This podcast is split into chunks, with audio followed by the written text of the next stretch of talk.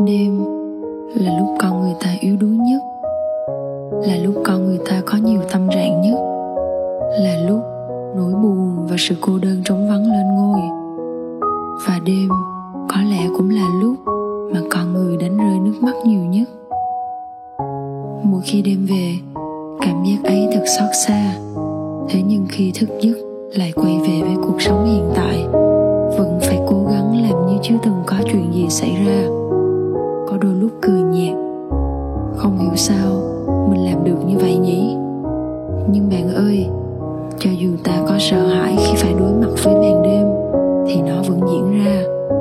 Khi những tia nắng cuối ngày yếu ớt và dần biến mất, trời đêm kéo đến vạn vật tĩnh lặng hơn. Người ta vì thế mà tâm hồn lắng động lại, suy tư nhiều hơn, buồn nhiều hơn. Tuy nhiên sống radio tin rằng dù đêm có già thế nào, thì bình minh vẫn lại đến. Tương lai đầy hứa hẹn, vẫn đợi ta phía trước. Vì vậy, lạc quan lên bạn nhé.